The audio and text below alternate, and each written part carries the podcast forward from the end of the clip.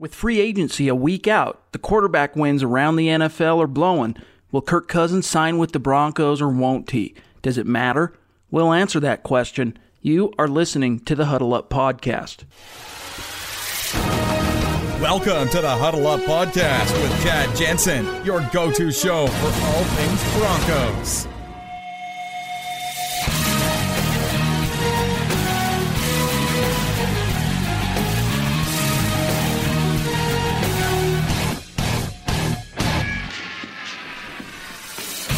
Welcome in, everybody, to the Huddle Up podcast presented by Mile High Huddle. I'm your host, Chad Jensen, Scout Media, CBS Sports Digital. With me today, once again, my friend Erick Trickel, senior analyst at Mile High Huddle. Erick, my friend, what was your biggest takeaway from the NFL scouting combine? That Orlando Brown shouldn't go in the first round, and I even question his day two viability. For those who aren't sure exactly what we're talking about, Orlando Brown Jr., the big left tackle who protected Baker Mayfield's blind side at Oklahoma, a lot of draftniks and those in the scouting draft community had him as a first round caliber offensive tackle. Not everybody, but a lot did, uh, pending his testing at the NFL scouting combine. And he showed up to Indy and apparently was completely unprepared, as I understand. Erick, I'll let you take this, but completely fell flat on his face, uh, so to speak, in terms of his uh, all of his on-field testing and his weight. From what I understand, too, Erick was uh, he was overweight, like 330 or something like that. He came in at 345, and teams wanted him at no higher than 325. Insane, insane. What does that communicate? If you're an NFL team looking to not only invest a draft pick, in an offensive tackle, but also some serious coin. We're talking millions of dollars. These kids, these granted young men, they know full well how important the, the combine is and how much it can hurt or help their draft stock. And it's it's really NFL teams' one and only uh, shot to get an up close and personal look. You know, unbiased testing on the prospect. To have someone completely forsake the importance of the combine you know, whether it's their physicality, not getting the weight down, not getting the weight up, you know, not practicing the on on field drills so that they can perform at a high level when the time comes. I mean, that's not communicating his performance. Orlando Brown Jr.'s was not a very good resume. Didn't communicate much to give teams in the NFL much confidence, at least in the first round, maybe even the second round. Yeah, it's shows just a lack of preparation on in so many different ways. Show up overweight, and then you use the excuse that you've always been fat. I think that's what makes it so bad is that he came out and somebody asked him about it and he just shrugs it off like I've always been fat. Like, well then put in more effort to try to keep your weight down. He right. came in with questions with concerns about his weight at Oklahoma and he did nothing but raise more questions about that. Then he put up 14 reps on the bench press. Mm. Like, yeah, I get he's got 35 inch arms, but for the average for like the last six years, I think it was for anybody, any offensive lineman with 35 inch arms or longer, mm-hmm. they're putting up 23 and a half bench reps. There you go. And he put up 14. Like, so obviously that's not the best weight to have on there. It's not muscle weight, it's fat. Mm-hmm. And then, as I said, oh, I've always been fat. Like, that just doesn't cut it. Right. Shout out to the fat guys. I say that as I'm patting my own paunch here. Maybe, maybe 20 lbs overweight. I don't know, 25. I'm working on it though. I'm working on it. I've lost like 13 pounds since the start of the new year, so I'm I'm taking it a little bit more seriously. But I did I do think it was interesting, Erick, the response of Baker Mayfield when he was at the podium at the combine, and he was asked about Orlando Brown and all that, and he kind of got fired up a little bit, you know, defending the guy who protected his blind side for all those years. And really, what it came down to for Baker Mayfield, what he landed on was, look, how often was I sacked? How many sacks did Orlando Brown? Uh, give up uh, to me. I mean, I, I, he was confident in Orlando Brown, and who knows? Maybe this will just be one of those strange, uh, you know, phenomena in the draft process and the history of the draft, and Brown will go on to have a, a, solid, if not spectacular, NFL career. Who knows? According to Baker Mayfield, he's he's the man. He's the best tackle in the class. But you have to question this guy's overall football IQ, I think, and just really fully understanding the scope and how important the combine is because he just failed in so many ways. And we have a lot to get to today. But first, understand this show. We're here to give you a deep dive on your favorite team the Denver Broncos. We assume it's your favorite team. That's why you're listening to this show. But we do need your help. Take a second if you haven't done this. Go to iTunes, go to Stitcher, go to Google Play, wherever you listen to the show, and leave a creative review. Rate the show. So important to helping us grow this thing. Leaving reviews, rating the show. It's it's the one thing, one of two things you can do to really contribute and help the show. We're going to talk about the second thing here in a second. Also, you want to follow the show on Twitter at Huddle Up Pod.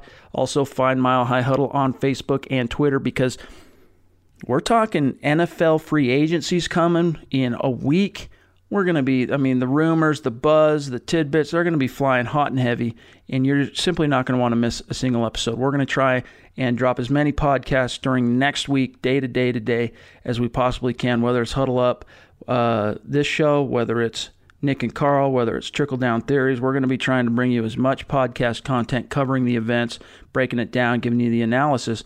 So make sure you're you're subscribing because you're not going to want to miss any of that. Now, here's the second thing, you guys, that you can do to support the show. And again, I say this because as much as Erick and I, Nick, Carl, we all love doing this. Okay, this is a passion. When you're doing something that is a passion, it never feels like work. But in order for us to continue to bring you this content, we need you to also patronize and support our sponsors because without our sponsors, there's no bread at the table when it comes to this show. There's no financial means to keep it going. It costs money to host a podcast, costs money to produce a podcast. Time is money. We all invest our time into putting these shows together, sitting down, recording them, and all the stuff that goes into editing and then uploading it. And so having a sponsor is incredibly important, and we have one in Audible. Phenomenal, phenomenal service, a phenomenal app and they have a great opportunity for you, the listener, to get a free audiobook download and a 30-day free trial. You go to audibletrial.com slash huddle up. There's over 180,000 different titles to choose from for your iPhone, Android, Kindle, or MP3 player. Again, audibletrial.com slash huddle up. I was using it today. I'm a little bit of a Star Wars nerd. Erick and I were talking a little bit about this uh, off show, but the uh, the book version of the Last Jedi just came out, and even though I was already listening to something else, I hurried and downloaded it, and I've started listening to it because there's more information. I, am trying to figure out who this Snoke cat is, you know, the supreme leader this, of the the First Order. What the heck was going on with Luke and all that stuff. And Audible allows me to do that, even though I'm I'm spinning this job, I'm working on this piece, I'm doing this, I'm taking care of my kids, I'm at the gym, I'm in the kitchen, I'm in the yard, I'm doing all these different things. And as much as I love to read, I don't always have time to sit down and turn the pages on the books that I want to read. But Audible allows me to do that and will allow you to do that while you're doing other things and multitasking. And again, phenomenal way to support the show. We ask you, please patronize our sponsors. It helps keep us going. We appreciate you listening, but we also need your support. All right, let's uh, let's get to the crux of today's show topic. Kirk Cousins, the quarterback market, what the Sam Hill is going on in that department. A report broke uh, Monday, I believe it was, and I think it was. Correct me if I'm wrong, Erick. It was Matt Miller from Bleacher Report that got this this storm going. Um, that basically said that Kirk Cousins has crossed the Denver Broncos essentially off his list as a possible destination, and that really he has zeroed in as two uh, final candidates, and that is the Minnesota Vikings and the New York Jets. Well, to me, that's no skin off my teeth. You know, as someone who analyzes the Broncos, has been watching the Broncos since however long it was, 1983, many, many moons ago. For a long, long time, I've been watching this team, studying this team, a fan of this team. I can tell you right now that that doesn't make me lose a wink of sleep if it were true. Now, we're going to talk about the veracity of whether it's true, what to believe, and all that stuff.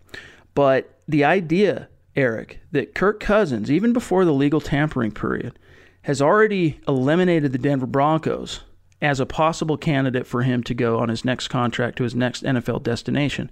Let me ask you this.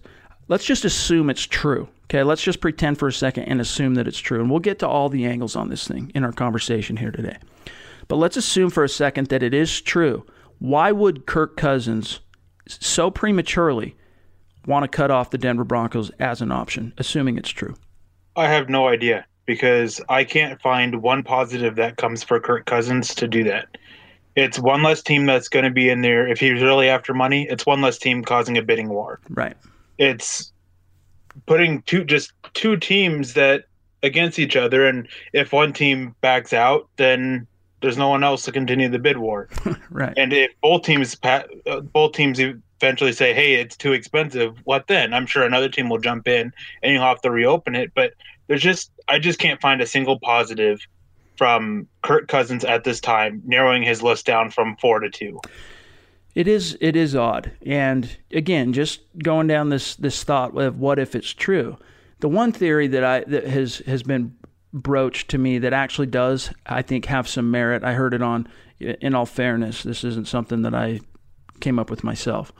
I heard it on uh, I can't remember what show on uh, Denver Denver radio, and basically the premise is that because Trevor Siemian and Kirk Cousins share an agent, obviously the last two years have been quite tumultuous for Trevor Siemian, even though it has very much advanced his career from being a seventh round pick, just lucky to be in the NFL, to a viable starter that he won a job twice, even though he's lost it and he's kind of fallen out of favor with the team. Trevor Siemian, there's a there was a lot of drama that he was witness to. Let's face it, behind closed doors last year, as a quarterback, the starting quarterback of the Denver Broncos, from the stuff that was going on with Mike McCoy that led to his uh, dismissal midseason, to the drama of an inexperienced first-year head coach having to bring in Bill Musgrave and totally change things as far as a play caller and design and game planning, to the locker room turmoil and all the different things that were going on there, different players, and all the way up to the top, whatever his relationship might be with Gary Kubiak. I think it's safe to assume that that information has been communicated to his agent, and it wouldn't be beyond the realm of the possible to also assume one step further that some of that information has slipped from the agent who's trying to advise his client on the best possible destination, Kirk Cousins. What do you say about that? I think it's actually very likely that Siemian passed up some information to his agent and he mentioned it to Cousins. But the situations would be different. Trevor Siemian was never established himself as a starter. Yeah, he kind of took the starting job when Paxton Lynch lost it and he, but he struggled. He never established himself as a set starter, and all these other issues there are stuff that they're trying to put behind him. Kirk Cousins comes in, it gives them a stable quarterback, a set starter, and somebody that they can't point at and say, "Hey, we no longer have bad quarterback play. That's why every other aspect of this team is struggling." That because with them using that as the reason why a big reason why they kept Vance Joseph mm-hmm. is that they didn't have the quarterback play. Right. Getting Kirk Cousins it eliminates that. And right. then if Kirk if Vance Joseph ends up losing his job and they have Kirk Cousins, you can use that as a another recruiting tool to, for Cousins hmm. actually mm. is because now you have the option of hey, if he loses his job, we're going to let you have a little bit of a voice in who we hire we know there's a guy who you think really highly of that's an offensive coordinator with the Titans now in Matt LaFleur. We'll bring him in if it, something happens and if you okay it. And a bunch of different variables in it. But to answer your question is yeah, I think that some of that information has been passed along, but I just can't see it having such a big influence that he takes them off their list now. Right. Because it's just there's no other positives really to it. Plus agents, they balance all kinds of different players one year I can't I can't remember if it was last year or the year before.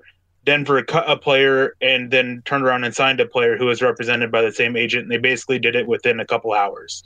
Mm-hmm. It just happens. Agents have to balance out their different clients, and they know that.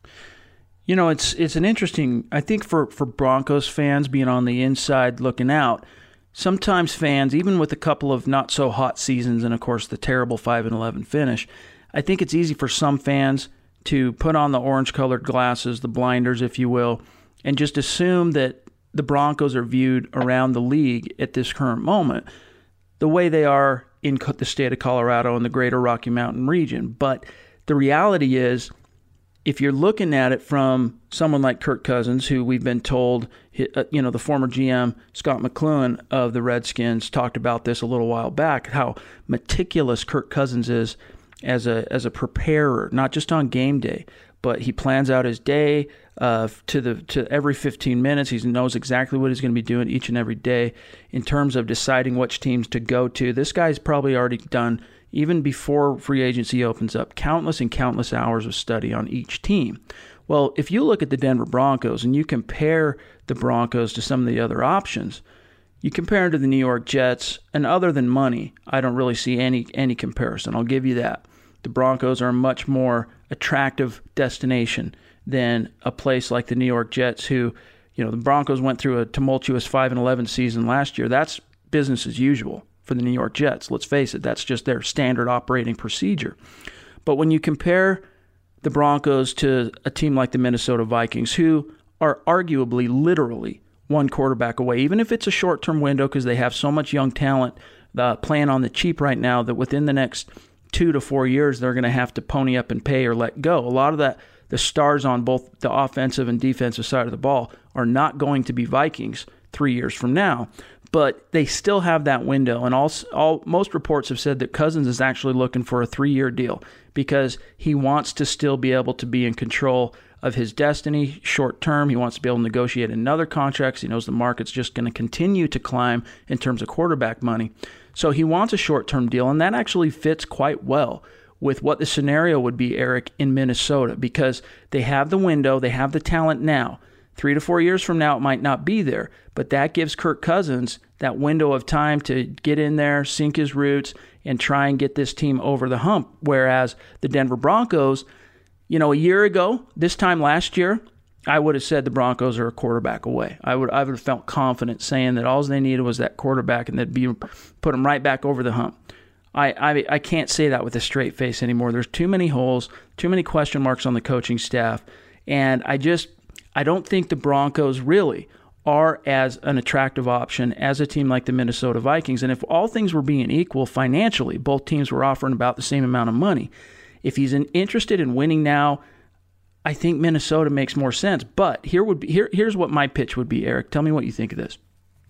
If I'm John Elway, and I know that this guy is thinking hard and fast about joining the Minnesota Vikings, and the money's pretty dang close, I'm going to pitch to them or to him the fact that my organization has been to what is it, eight Super Bowls now, Erick? Winning three. I think so, yeah. Yeah. So my organization has been to eight Super Bowls. All but one of them, I have had my fingerprints on them, whether as a player or a GM. And we have an established culture of winning. We have an established expectation of winning. We want to graft you into that. We want to weave you into that culture. And we believe that with your uh, presence on the team and a couple of tweaks here and a couple of tweaks there on the roster, we're right back in the playoff hunt. And we all know once a team gets to the playoffs, all bets are off. Anything can happen. That's how I would present to Kirk Cousins in comparison to a team like the Minnesota Vikings, who, you know, they've been to, to four Super Bowls, they've lost them all. They've made it to two conference championship games in the last 20 years, missed them both, lost them both. And even though Mike Zimmer, there's a lot to like, I, I personally am a huge fan of Mike Zimmer. I think that that would be the angle that I would take. I would I would make some more selling points about my uh, wideouts being more experienced in big games, having been down that road. You know, they might be older, but they're just as talented as the guys that are in Minnesota. There's a strong argument to be made, but if you just look at it based on on the window and personnel right now, Erick, I don't know how much of a comparison the Broncos really are to a team like the Vikings. Yeah, I, I would start with the Jets because I keep having people tell me that the Jets are more desirable with the roster and everything, and I just don't see it. I mean, this Broncos team underachieved this last year. There's no questions about that. They went five and eleven, and they shut out the New York Jets. So, come on now. True. As for the Vikings, I think Denver. If Denver got the kind of play that the Vikings got last year, I could see Denver having maybe not as much success, but being a lot more successful. And I think that's going to be the main talking point. If if I get Cousins in to visit and I'm John Elway, I start, as you mentioned, at those three Lombardis. That's where I start and that's where I end. Because that's what everything is about in the NFL is getting those Lombardis. Hey, we have three, one of which in just the last few years. And Minnesota, what have they done? Mm-hmm. They got blown out in the NFC Championship game. Yeah, it was to the to the Super Bowl champions, but they still got blown out. Yeah. And their roster isn't perfect either. I, and I would exploit that. They have some maybe some issues on the interior defensive line. They have all that young talent that they're not going to be able to keep if they get Kirk Cousins, especially on this rumored three-year, ninety-one million, mm-hmm. hundred percent guaranteed contract that's out there. Right. They have issues at cornerback. Like their safeties are great. They have some good linebackers, but their corners aren't very good.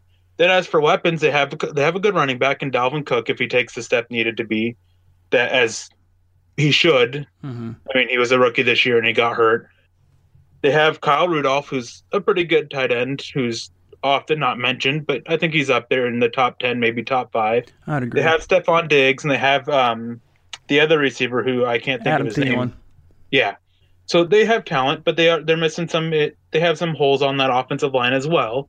So they have holes on their roster, and Denver does too. But you got you got to throw that comparison out there. Like, hey, we have a defense that's basically all intact.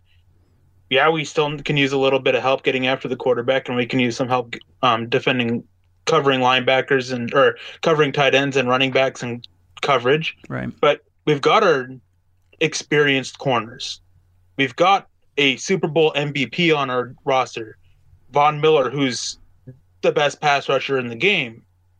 From, in my opinion, and in most Bronco fans' opinion, I know there's many out there who would disagree with that. Denver has a lot of enticing bits on that roster. I think they are a little bit closer to returning to being a competitive team than many others do, especially if they draft well, which we haven't seen completely from John Elway.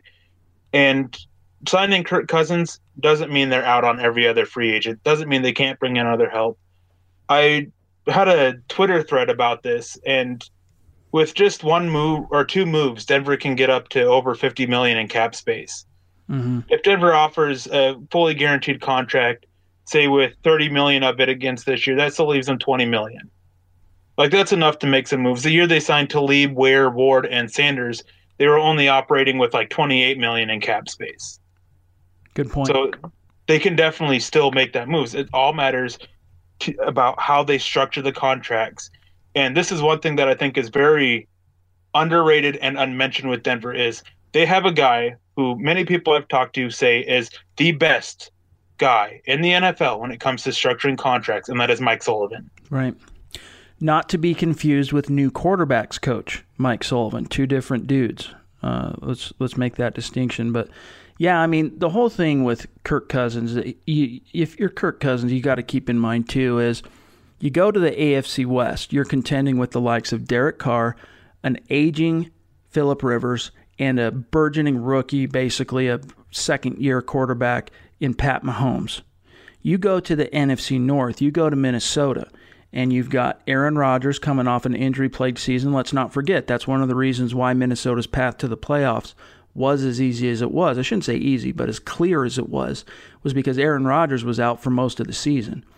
There's Matthew Stafford, and you know, then you got Mitch Trubisky, who's still an up and comer, and who knows what'll happen there in Chicago. But in terms of power rankings and and all that, I mean, there is more of a, I think, a direct path to the playoffs if he comes to the AFC West as opposed to the NFC North. That, that an argument could be made in Denver's favor, and that's something I'm sure also that the Broncos will try and leverage in their negotiations and sales pitch to Kirk Cousins. And we still have more of this topic that we want to digest here today before we get out of here. But first, we want to holler at you about why you need to become a Mile High Huddle VIP subscriber and why now's the time to pull the trigger. You got NFL free agency coming in a week. We've already highlighted that. It's going to be crazy. We are going to be dialed in, talking to all of our sources, not just the newswire, but talking to our own sources close to the Broncos and around the NFL to give you the latest, most up to date inside information on what's really going down. Now, this show, the Huddle Up podcast, Erick's show, Trickle Down Theories, these are extensions of what we do at milehighhuddle.com. Most of you understand that, but some of you, you're only familiar with the show because you listen on YouTube or because you listen on iTunes, you search Broncos, you found our podcast. But milehighhuddle.com, our approach is to covering the Broncos. It's not just about reporting news because everybody does that. And in fact, most sites stick to the newswire because that's what gets the clicks. What we focus on is breaking down the Broncos in depth, whether it's an all 22 film review, X's and O's, you know, deep dive player evaluation, and now leading into the offseason NFL draft, scouting reports, all that stuff, free agency analysis. But we save our best and most in depth content for our VIP subscribers, our premium members. Now, to become a Mile High Huddle VIP and get access to 100% of our written analysis and our VIP premium boards access to our staff, just click on the green banner at the top of the website. Click the monthly option if you want, and you'll be locked in. It costs $5 per month to take the monthly option. Uh, basically, the same cop, uh, cost as a as a premium cup of Joe, right? or you can pay $49 for the year and save 11 bucks. But from there, you get access to everything we produce, which includes any inside information that we pick up along the way. And this time of year, free agency and NFL draft is when we get the most gems from our sources. We work hard to bring you the best Broncos coverage and analysis on the web. And we ask for your support at Mile High Huddle by becoming a VIP subscriber. And now's the time to pull the trigger. Do it. You have my word. You won't be disappointed. All right, now back to the discussion on Kirk Cousins and quarterbacks at large. I wrote a piece Monday, uh, and it's it's nothing new in terms of my opinion on this and my analysis, which basically said, you know, the title was "No Kirk Cousins, No Problem," and this was a piece that went absolutely viral, not just on Google but social media, got a ton of traffic, ton of clicks a lot of engagement. It was really fun talking to people about why I feel the way I do about Kirk Cousins. And I want to go into a little bit more detail about it because, you know, podcasting, one thing that's great about it is a longer form of getting your analysis out there. Within a written structure, you kind of have to keep things moving. You kind of have to follow your points and keep it going down the funnel. It's got to have structure. And not that podcasting doesn't, but you know, we can open things up a little bit. And one thing I want to make clear to people, and even though I said it in the piece, I want to, you know, elucidate on a little bit more here. I'm not saying, and I've never said, that Kirk Cousins is a bad quarterback. I don't think he is at all. I think he, right now, on the lower end, but in the top 10 of quarterbacks in the NFL right now. But I have, for the last three months, been of the opinion that the Broncos would be better off as an organization to go to the NFL draft and capitalize on the, the fifth overall pick they have in terms of filling their quarterback need and finding that next franchise guy than spending a ton of money on a quarterback like Kirk Cousins. And there's a, a few reasons why. Number one, Erick, and I want to get your thoughts on this because we haven't really discussed this between you and I one on one. My number one premise is you're investing top end dollars on a quarterback who, granted, has three consecutive 4,000 passing yards, uh, but one trip to the playoffs in which he got blown out he has not been able to prove consistently that he can elevate the talent around him, that he can raise all ships, so to speak, like we saw with Peyton Manning. Not only that, but I think with Kirk Cousins, if if this were a year in which the Broncos were picking in the 20s, like we're more accustomed to, you know, I think that I'd be a lot more amenable to the option of paying a guy like Kirk Cousins all that money. But I think where the distinction comes into play and where the rubber meets the road for me and why I'm so passionate about this particular point of view is that the Broncos have a rare opportunity. I mean, picking in the top five for the Denver Broncos, I mean, this only happens a couple of times every 30 years, two, three times every 30 years. Okay. And so, because, and by virtue of that fifth overall pick, Erick, they're going to have the option, or the, at least they're going to be within striking distance of getting one of the top three quarterbacks in a class that I think is quite strong for quarterbacks, especially compared to last year with what the draft offered. This year, there are multiple, multiple first round caliber options. And the top three, I mean, I, I'll allow that, you know, you get beyond the top two, really, there's quite a drop off. But beyond the top three into the top four or five, there's there's quite a margin there. But at, sitting at pick five with Cleveland owning two of the first four picks and then New York Giants and Indianapolis Colts holding two and three, I think the Broncos, even in a worst case scenario, Erick, if they had to package a little bit of a trade to move up to two to guarantee one of the top two guys, I just think it's such an opportunity to not only get the guy, the most proven, tried and true way of developing, a, of getting a franchise quarterback is drafting one and developing one. And at this point, I just don't see why paying a quarterback all that money who's unproven in terms of, you know, the Broncos are all about getting to the playoffs winning championships, Super Bowls, all that. Kirk Cousins hasn't proven that he can get there on a consistent basis. And yeah, you can argue the merits and difference between this roster and that roster, what he had in Washington, what he would have in Denver. But you also got to consider that having a quarterback, look at the model that's put in place by some of the teams ever since Russell Wilson, right? Getting a quarterback young who can come in and contribute relatively quickly on the cheap for four to five years. The Broncos' options in terms of roster building grow exponentially with that as an option, as opposed to dropping 90 million guaranteed on a guy like Kirk Cousins. Yeah, and to that point is with some of these other teams, with what happened with Seattle, is they had other rookies too that had to come up that played great and they got big contracts. Denver doesn't really have that. They have Bradley Roby. He's the only young player that's up for a big contract in the next couple years.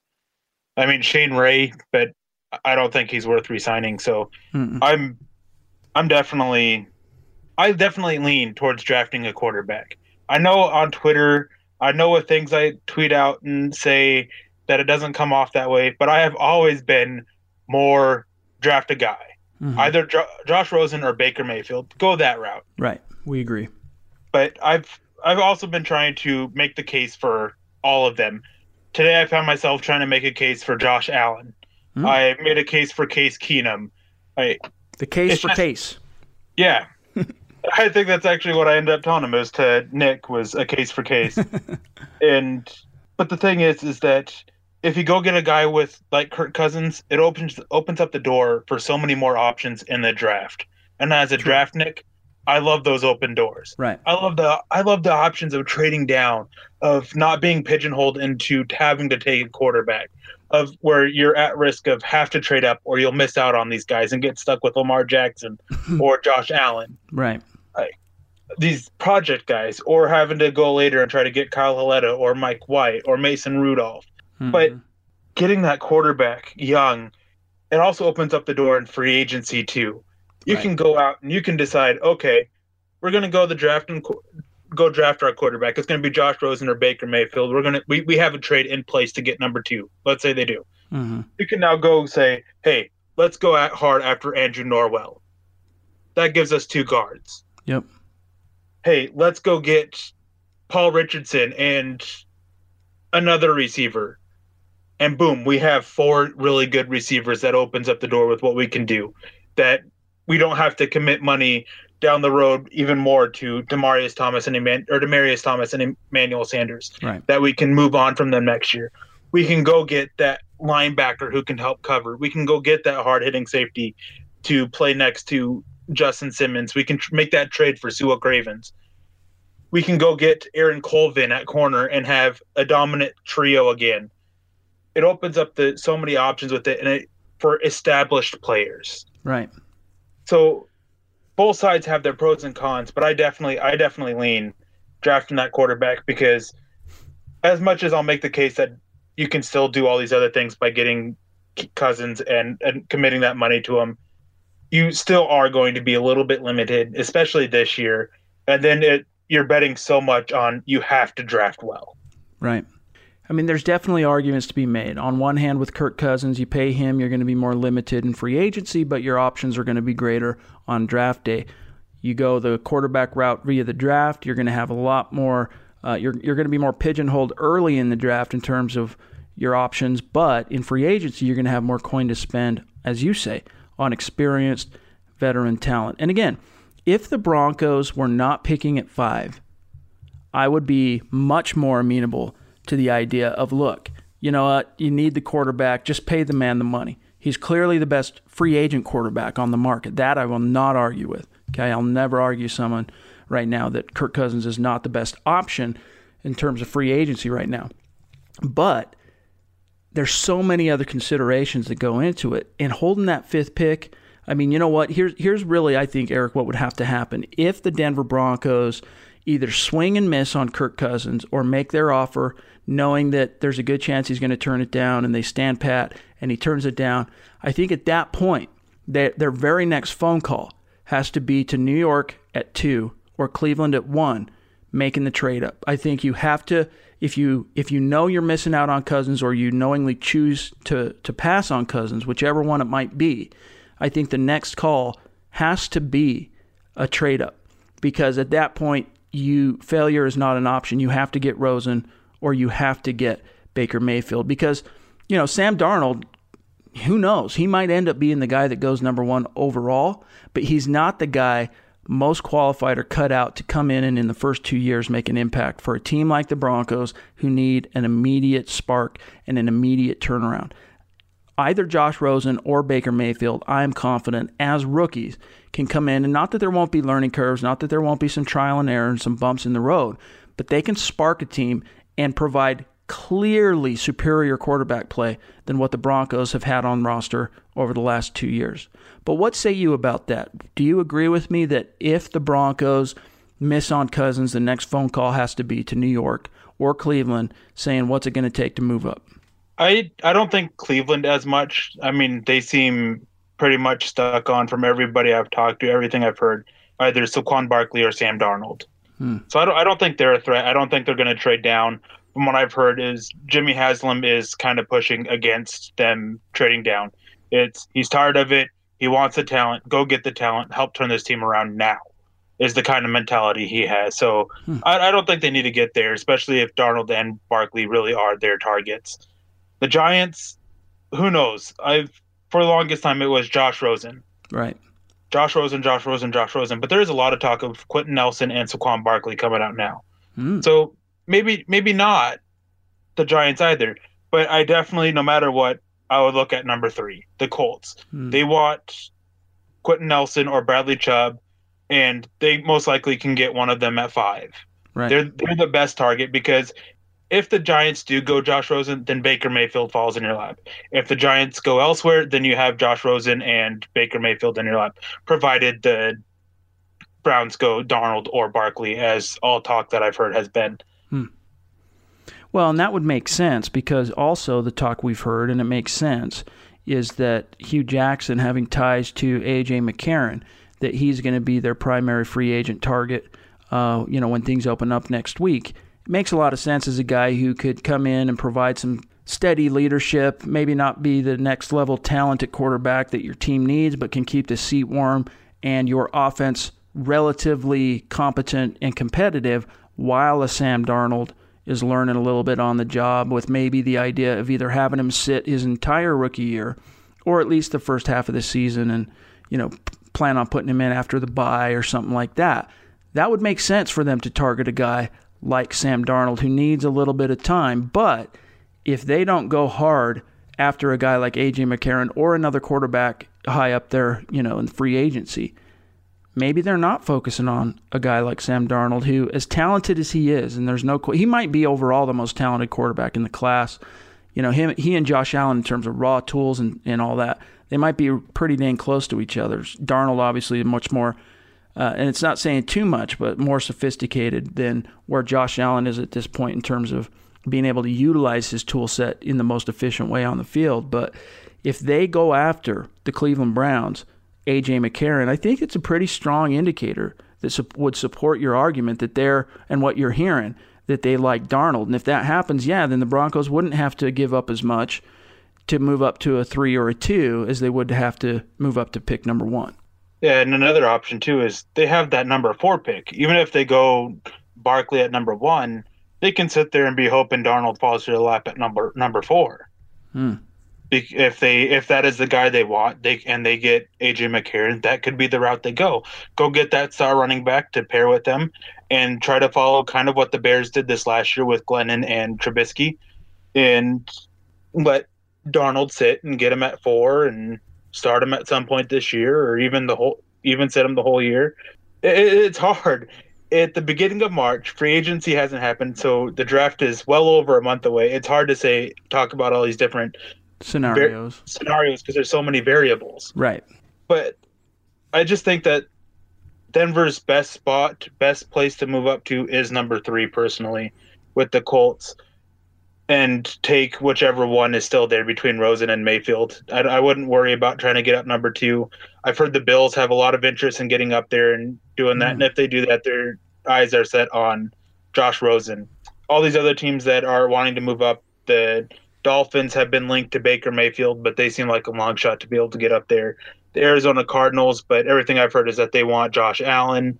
The Ravens, the Steelers, those are two teams that I've heard with interest in a quarterback mm-hmm. early on, and Josh Allen makes a ton of sense for them.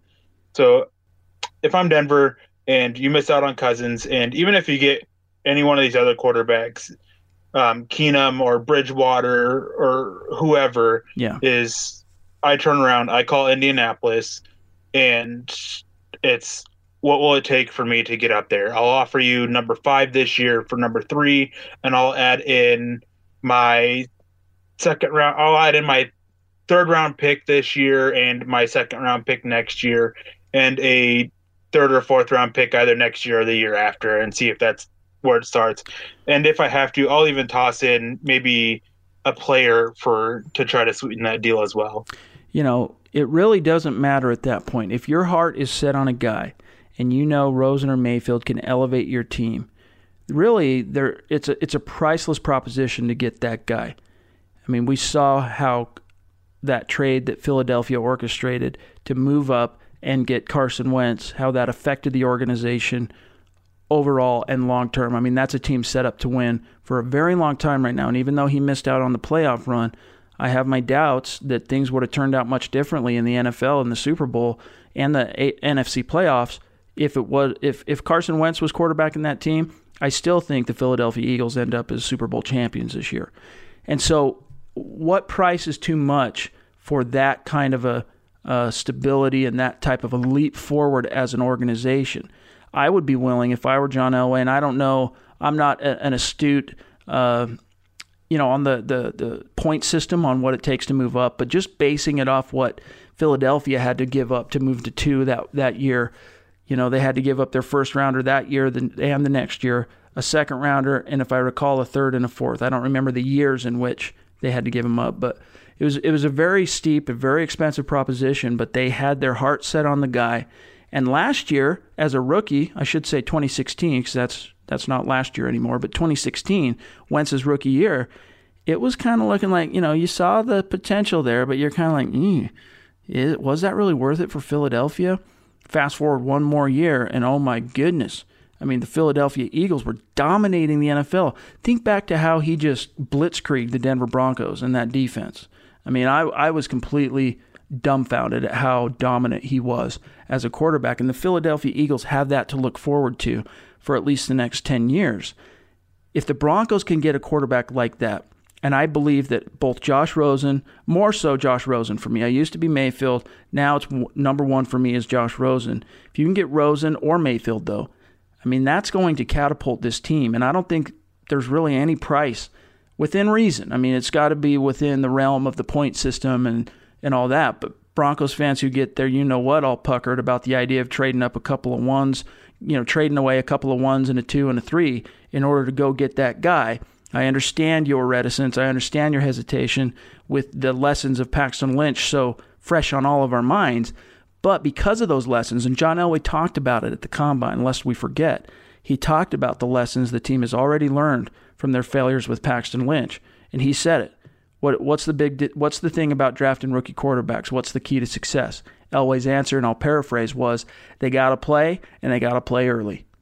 He said that in a, in essence. I mean, I don't have the quote in front of me because it's just the organic way this conversation turned, but that's basically what he said.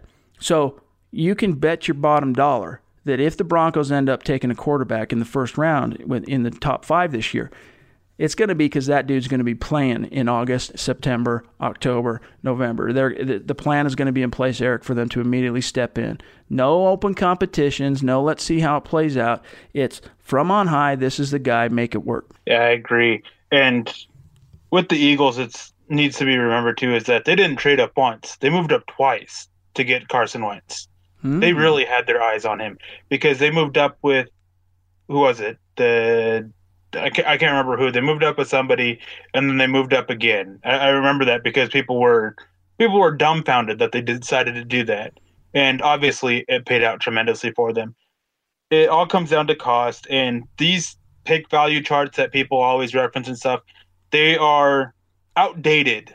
I mean, it's before the compensa- compensatory picks really mm-hmm. became trade before they became tradable, and when you're going for a quarterback, the value's thrown out the window. It's right. so much different for a quarterback. Right. And I'm always hesitant to give up a first round pick. I don't care how far up you're moving, it, it's always I, I'm always iffy about that because that's where you know you're trying to get that stud and the star for the future. Yep. But if it has to, if it comes down to it, Denver can't work a trade. I'm, I'm, I'm of course, I'm going to be willing to offer one first round pick to try to move up. Maybe not next year, but the year after. You know, somewhere to try and entice it a little bit. Yeah. Second round next year, first round the year after that, and the first and third, and this year and another fourth round pick, or even a player. Yeah. Uh, maybe Shane Ray, Mhm. like just to get him off the team. Sounds good to me. Sign me up. Where do I sign? Where do I sign? Well, It's yeah, you, but you have there's always a risk, and you have to balance uh value of the position and the risk. Yeah. Because if you make this trade up and it doesn't pan out, then it's just a mess. Washington, when they traded up for RG three, yeah, they got lucky because they got Kirk Cousins, and that obviously it worked out a little bit for them. Though I'm sure if they could, they would redo that Right. and wouldn't take Griffin. Yep. So it's always a risk, but and and you have to calculate that. But I'm willing to do it. And as you said, and as Elway said, you get a guy in the top ten, especially, he's got to start year one at quarterback. He has to. he has to. Period. End of story. And that's why I make it. It's hard for me to see them really being after Josh Allen, like some of these reports are saying, or even Sam Darnold, because I don't think either one of them should or will start day one. Yeah. Well, it is going to be an absolutely whirlwind of a week coming up here when free agency opens. Many of the questions we have now about what the Broncos are going to do on draft day, we're going to get some clarity on it, believe it or not, a week from now in terms of what they do in free agency. And we're going to be here to break it all down for you. But that's all the time we have for today. We wanted to do just kind of a quick little conversation, a quick session for you guys here, a quick episode. And we ran a little bit long because we're both sick maniacs when it comes to this type of thing. So, big thanks to Erick, my friend, again, for joining me on the show today. You can find Erick on Twitter at Erick Trickel, myself at Chad N. Jensen. Whether it's me, Erick, Nick, Carl, tweet us your questions. We're always going to try to address your concerns on the show as often as we can. And I guess I should also mention Khalid Al Shami as well. I'm working on an episode here coming up soon that's going to be fully dedicated to the Mile High Mailbag. So look for that probably within the next week. I'm going to try and get that in. So send me your questions. If you have them, you can hit me up on Twitter. And don't forget to subscribe, you guys. For Erick, I'm Chad. We'll talk to you soon. Mile High Huddle.